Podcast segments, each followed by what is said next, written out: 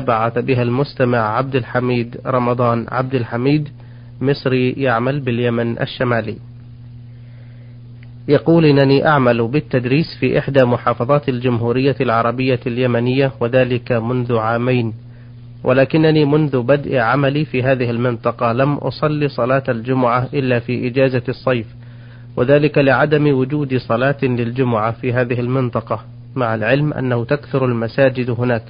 وأيضا لا يصلون صلاة الجماعة إلا في وجود شيخ القبيلة وقد ناشدتهم كثيرا لكي يصلوا الجمعة فلم يستجيبوا.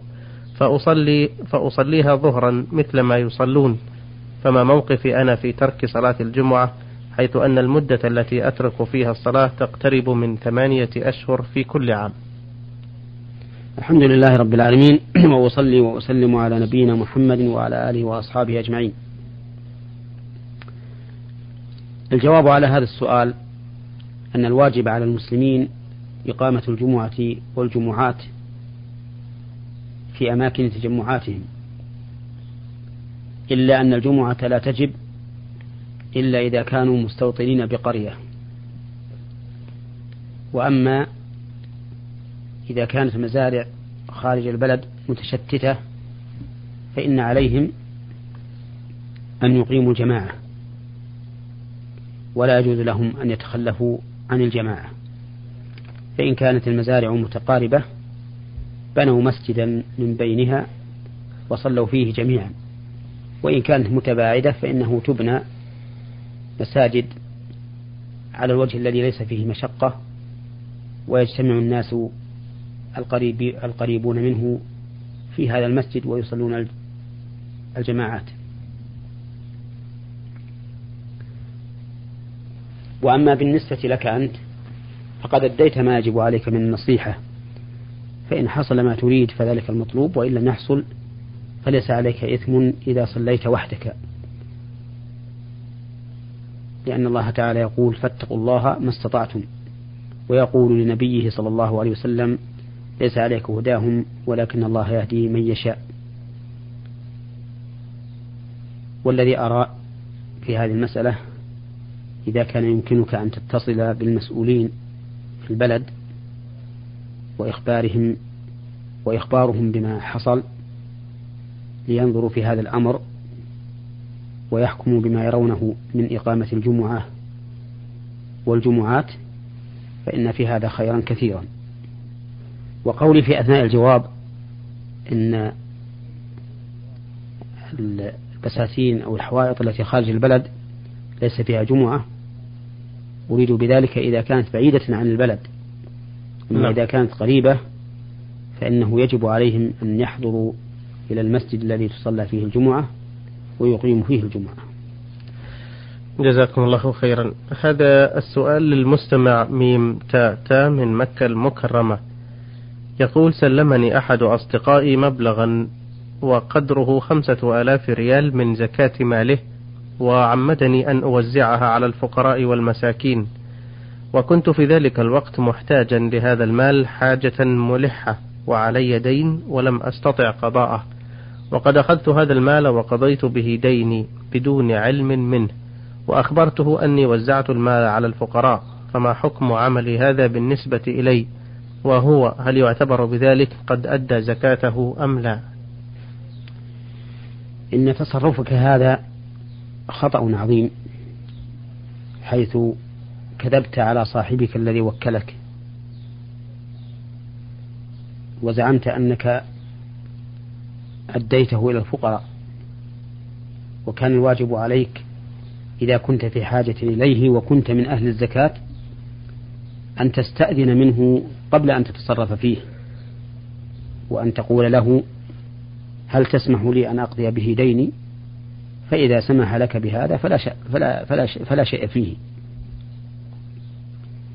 ولكن حين حصل منك ما حصل فعليك أن ترجع إلى صاحبك وأن تخبره بما فعلت وأن تستسمح منه.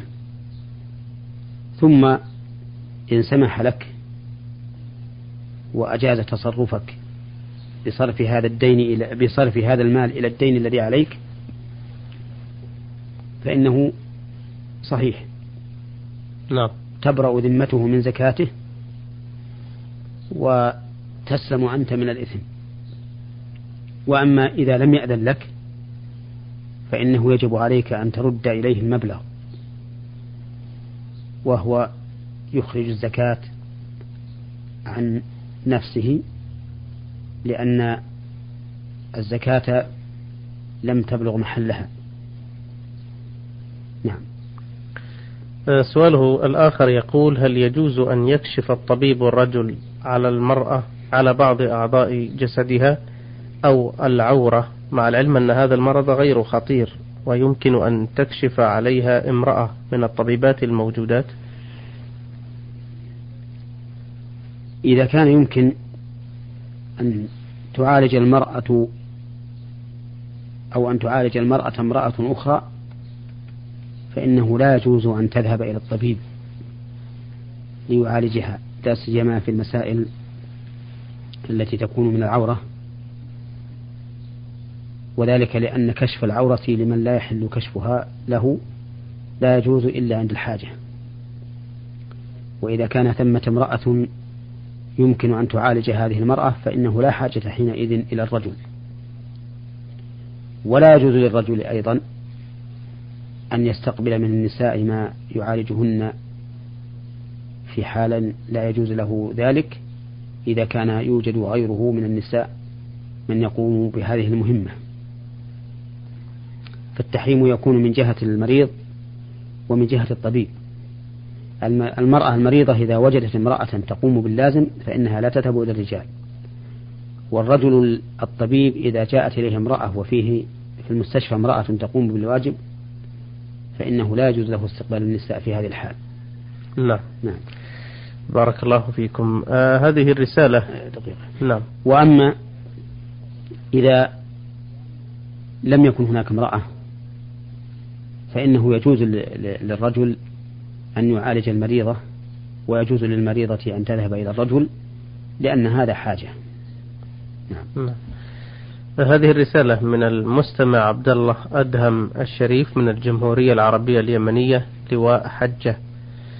يقول في سؤاله الأول لقد حججت أنا وزوجتي قبل عشرة أعوام وفي ذلك الحين لم يكن لدينا نقود لشراء الفدية وقد قمنا بصيام ثلاثة أيام في الحج وعندما عدنا إلى البلد حصل منا الإهمال بسبب مشاغل الدنيا ولم نكمل الصوم وبقينا على هذا الحال حتى ما قبل خمسة أعوام فحججت أنا وحدي مرة أخرى وذبحت فدية ولكن لم أدري كيف حال حجتنا الأولى أنا وزوجتي حيث بقي علينا صيام سبعة أيام وأحيطكم علما أن زوجتي قد توفيت رحمها الله وأنا الآن محتار كيف أعمل هل يجب علي الصوم في الوقت الحاضر عني وعن زوجتي المتوفاة أم ماذا نعمل؟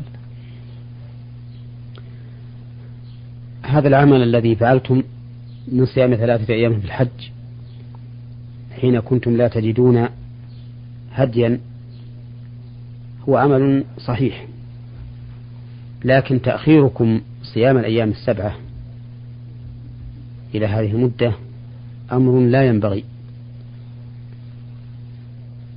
والذي ينبغي للإنسان أن يسارع في إبراء ذمته وأن يقضي ما عليه. والواجب الآن أن تصوم أنت عن نفسك سبعة أيام أما المرأة فقد ثبت عن النبي صلى الله عليه وسلم أنه قال من مات وعليه صيام صام عنه وليه. فإذا صام عنها أحد أولادها أو أبوها أو أمها أو صمت عنها أنت فإن ذلك يكفي. وإن لم يصم منكم أحد فأطعموا عن كل يوم مسكينا. ولكن أحب أن أنبه إلى أن الدم لا يجب على الحاج إلا إذا كان متمتعا أو قارنا. نعم. فأما المتمتع فهو التي يأتي بالعمرة قبل الحج في أشهر الحج. يحرم بها بعد دخول أشهر الحج ويحج في عامه. وأما القارن فهو الذي يحرم بالعمرة والحج جميعا. أو يحرم بالعمرة أولا ثم يدخل الحج عليها لسبب من الأسباب. أما إذا كان الإنسان قد حج مفردا بأن أتى بالحج فقط ولم يأتي بعمرة فإنه لا يجب عليه الهدي. لأن الله تعالى إنما أوجب الهدي على المتمتع في قوله فمن تمتع بالعمرة إلى الحج فما استيسر من الهدي. نعم. حجته الثانية مع بقاء ما عليه. والمتمتع في هذه الآية ذكر أهل العلم أنه يشمل المتمتع الذي يفرد العمرة عن الحج والقارن الذي يأتي بهما جميعا. نعم. حجته الثانية؟ أما حجته الثانية فلم يذكر فيها شيئا يوجب النقص. أو يوجب الهدي فهي صحيحة. يعني حتى وإن كان بقي عليه شيء على الحجة الأولى لا يؤدي نعم. مثل هذا. نعم, نعم. آه بارك الله فيكم. سؤاله الثاني يقول أنا أقرأ القرآن وهناك بعض الناس عندنا في القرية يأتون إلي بمبلغ من المال ويقولون خذ هذا المبلغ واقرأ به ما تيسر من القرآن الكريم على نية أحد الأقرباء ممن مات أو به مرض لعل الله أن يشفيه. وأنا بدوري أقرأ من القرآن ما تيسر وأدعي لذلك المريض بالشفاء أو للميت بالرحمة. قائلا اللهم إني أسألك أن تشفي فلان أو ترحم فلان. أفيدونا هل ما أخذته من مال في هذه الحالة حلال أم حرام؟ مع العلم أنني لم آخذ هذا المال إلا لأنني بحاجة إليه. وبماذا تنصحوني أن أفعل؟ أخذك هذا المال محرم. لأن الإنسان لا يجوز أن يأخذ مالا على قراءة القرآن. فإن قراءة القرآن من العبادات والعبادات يجب أن تكون خالصة لله تعالى. لا يجوز للإنسان أن يريد بها عرضا من الدنيا وعلى هذا فالمال الذي أخذته لا يحل لك ويجب عليك أن ترده إلى أهله إلا إن عفوا عنك وعليك أن تتوب إلى الله تعالى مما جرى منك. وأما كونك محتاجا فإنه لا يبرر لك أخذ هذا المال لأنه بغير حق. وأما إذا ذهبت إلى المريض نفسه وقرأت عليه ما يرجى أن يكون فيه شفاء كفاتحة الكتاب فإن هذا لا بأس أن تأخذ شيئا مما يعطونك إياه. بل لا بأس أن تقول لا أقرأ على هذا المريض إلا بهذا الشيء المعين. وذلك لأن هذه القراءة يستفيد منها المقروء عليه. فالعوض الذي تأخذه عوض على عمل لا على نفس القراءة. نعم. بارك الله فيكم. هذه رسالة من السائل عبد الله إبراهيم عبد الله من السودان مقيم بالطائف. يقول تقدمت للزواج من فتاة من أبيها وكانت لي زوجة مطلقة ولدي منها طفلان. وعندما أقدمت على الزواج من هذه الفتاة قال لي والدها لا تجعل زواجك من ابنتي ذريعة لتأديب زوجتك الأولى. وقال لي أنا لا أحب المشاكل وكان هذا الكلام بيني وبينه لا شاهد بيننا إلا الله. وبحكم غضبي على الأولى قلت له لا أريد أن أردها. وقلت له إن شاء الله لن تحصل مشاكل فأنا أتيتك أطلب النسب منك. فوافق على ذلك. وبعد مرور ثلاث سنوات من هذا الزواج صعب علي فراق أطفالي وزوجتي الأولى فأرجعتها وما زالت الثانية في عصمتي. وإلى أن ودعتها لم أعرف عنها نشوزا ولا إعراضا. وعند عودتي إلى المملكة ادعى والد زوجتي الثانية أن ابنته مطلقة بناء على الشرط السابق ذكره والذي اعتبره شرطا وذهب بها إلى مدرسة مختلطة بنين وبنات لكي تكمل تعليمها في المتوسط علما بأن القائمين على هذه المدرسة مدرسون من الرجال. فهل ما دار بيني وبين والدها وقت خطبتها يعتبر شرطا شرعيا؟ الإخلال به يفسخ النكاح. وإن كان هذا الشرط صحيحا فهل يصح لوالدها أن يزج بها في مدرسة مختلطة؟ وهل طلب العلم يطلب بمعصية الله والخروج عن طاعته ثم طاعة الزوج؟ وهل يلحقني ذنب في هذا الأمر؟ علما بأنني غير موافق على هذا التصرف. وهل طلاقي لها في مثل هذه الحالة يعتبر حلا لهذه المشكلة علما بأنها صغيرة السن وتواجه ضغطا من والدها؟ أفيدوني أفادكم الله. هذا السؤال الطويل العريض.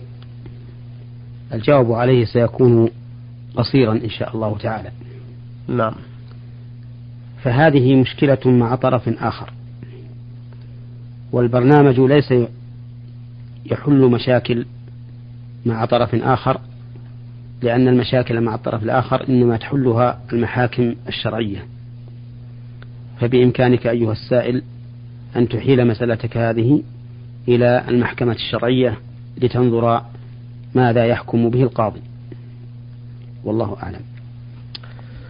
بارك الله فيكم. هذا السائل ألف قاف سين عين مصري يعمل بالعراق يقول كانت هناك امرأة متزوجة وقد حصل بينها وبين زوجها شجار فتركت بيته غاضبة منه ومكثت سنة ونصف عند أهلها دون طلاق فذهب إلى زوجها وأخبره برغبته في الزواج منها لو طلقها وبعد ذهابه إليه بثلاثة أيام طلقها لأجله هو. وبعد مضي خمسة عشر يوما من طلاقها عقد نكاحه عليها قبل نهاية العدة. فما الحكم في هذا العمل وفي عقد النكاح في هذا الوقت؟ الحكم في هذا العمل أنه لا ينبغي للإنسان أن يذهب إلى شخص يسأله زوجته ليطلقها له. وأما بالنسبة لطلاق زوجها لها فهو واقع. لأنه لم يجبر عليه وإنما وقع باختياره.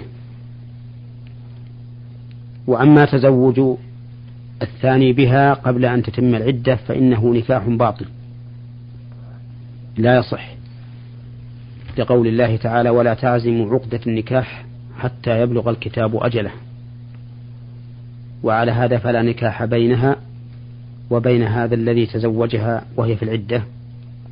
والواجب المفارقة بينهما وأن تذهب إلى أهلها ثم إذا انتهت عدتها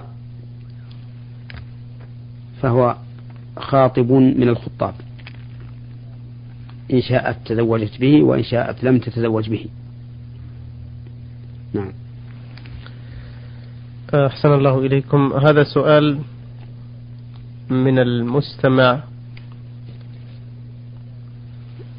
رمز لاسمه بالأحرف ها ها نون الشهري من تنومة. يقول هل يحق للخطيب يوم الجمعة أن يبكر في دخوله المسجد قبل وقت الخطبة؟ ومراده من ذلك مكثه في المسجد وقراءته للقرآن. وهل تبكيره ذلك يمنع الملائكة من كتابة الأول فالأول؟ المشروع في حق إمام الجمعة أن يتأخر إلى وقت دخول الصلاة. ولا ينبغي له أن يتقدم وإنما التقدم مشروع للمأمومين. فبقاؤه في بيته حتى يحين وقت الصلاة ثم يأتي فيصعد المنبر. هو الأفضل وهو هدي النبي صلى الله عليه وسلم. ولكن لو تقدم إلى المسجد فليس ذلك بحرام عليه.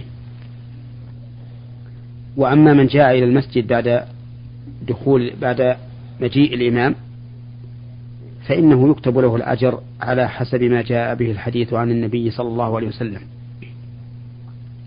أن من راح في الساعة الأولى فكأنما قرب بدنه ومن راح في الساعة الثانية فكأنما قرب بقرة ومن راح في الساعة الثالثة فكأنما قرب كبشا أقرا ومن راح في الساعة الرابعة فكأنما قرب دجاجة.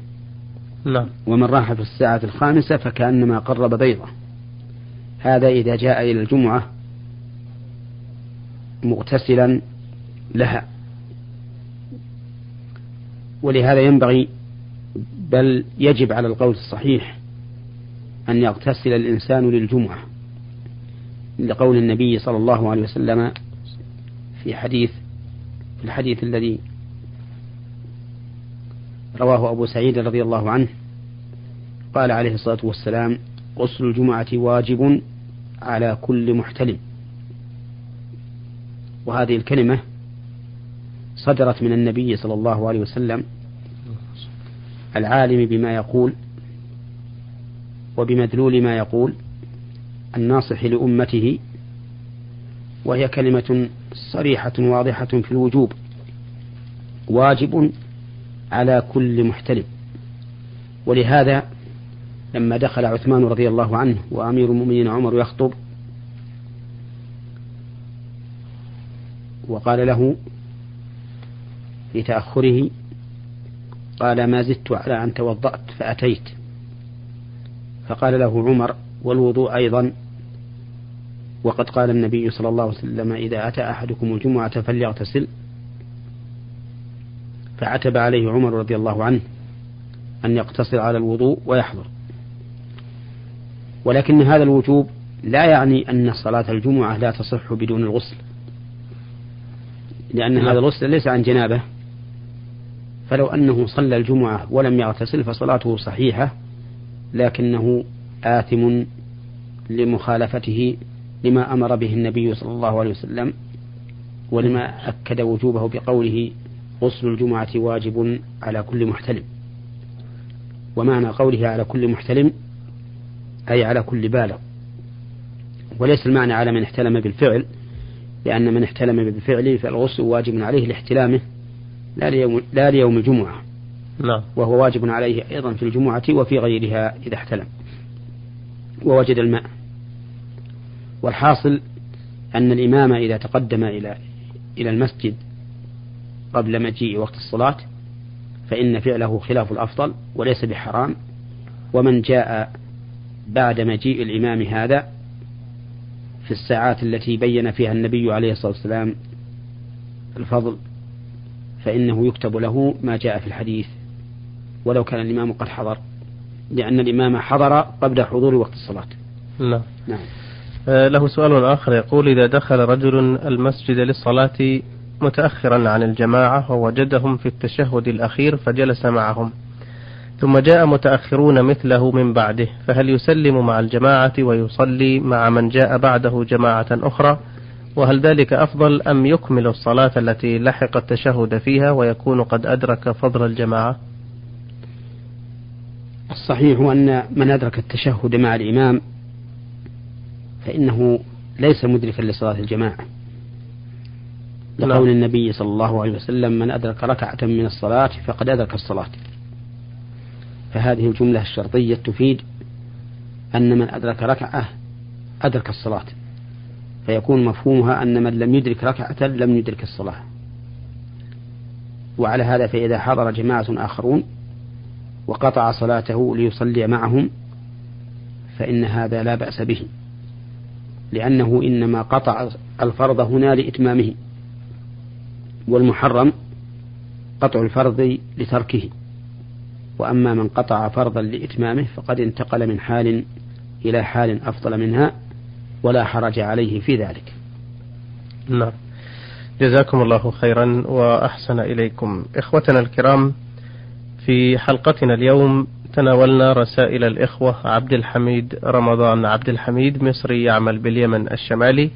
والأخ ميم تاء تاء من مكة المكرمة والأخ عبد الله أدهم الشريف من الجمهورية العربية اليمنية لواء حجة والأخ عبد الله إبراهيم عبد الله من السودان مقيم بالطائف والأخ ألف قاف سين عين مصري يعمل بالعراق والأخ ها, ها نون الشهري من تنومة. أجاب عن أسئلة هؤلاء الإخوة الشيخ محمد بن صالح العثيمين المدرس بكلية الشريعة بجامعة الإمام محمد بن سعود الإسلامية بالقصيم وإمام وخطيب المسجد الجامع الكبير بعنيزة. فنشكره جزيل الشكر على إجابته ونشكركم على حسن إصغائكم وإلى اللقاء بكم في حلقة قادمة إن شاء الله. والسلام عليكم ورحمة الله وبركاته. نور على الدرب. برنامج يومي يجيب فيه أصحاب الفضيلة العلماء على أسئلة المستمعين الدينية والاجتماعية. البرنامج من تقديم وتنفيذ أحمد عبد العزيز الغامدي.